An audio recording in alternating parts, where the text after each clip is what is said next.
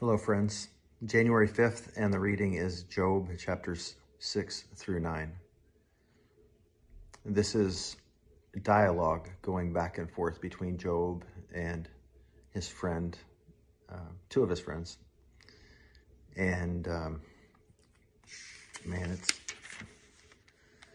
trying to really understand where they're all coming from is the only way to really get through this for me.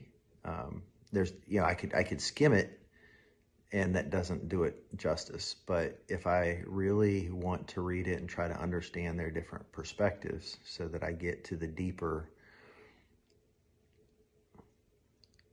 the deeper essence of what God is trying to communicate, because it's here for a reason, right? God put this in Scripture for a reason for us to learn from, and one of the things that jumps out at me is that, um, is it Eliphaz? Yeah, Eliphaz and Job and Bildad are the three people speaking in these four chapters.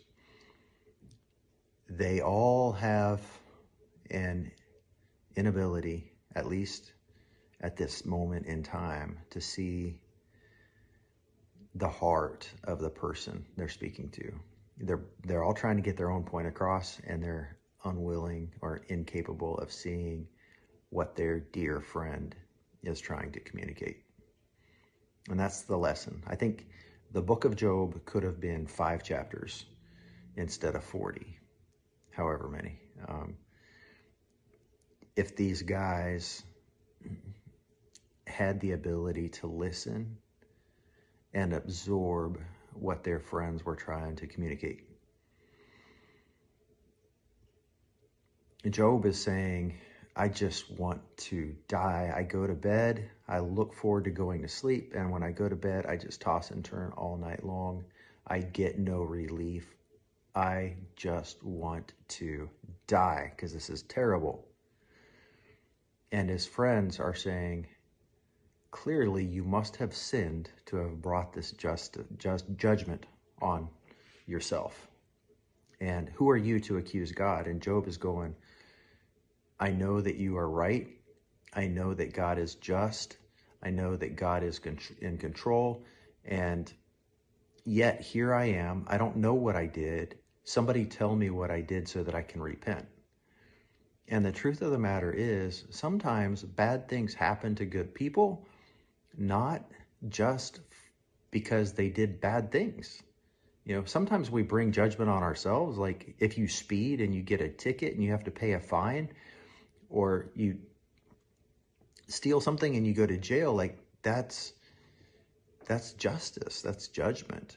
And then sometimes bad things happen and it's not even about it's not because you did anything to deserve it, but God allows it because he wants to bring you to a higher place.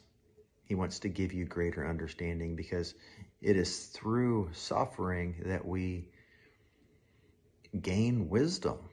And wisdom is just the proper application of knowledge. But how many people do you know who are super smart and have an answer for everything and yet you can't connect with them?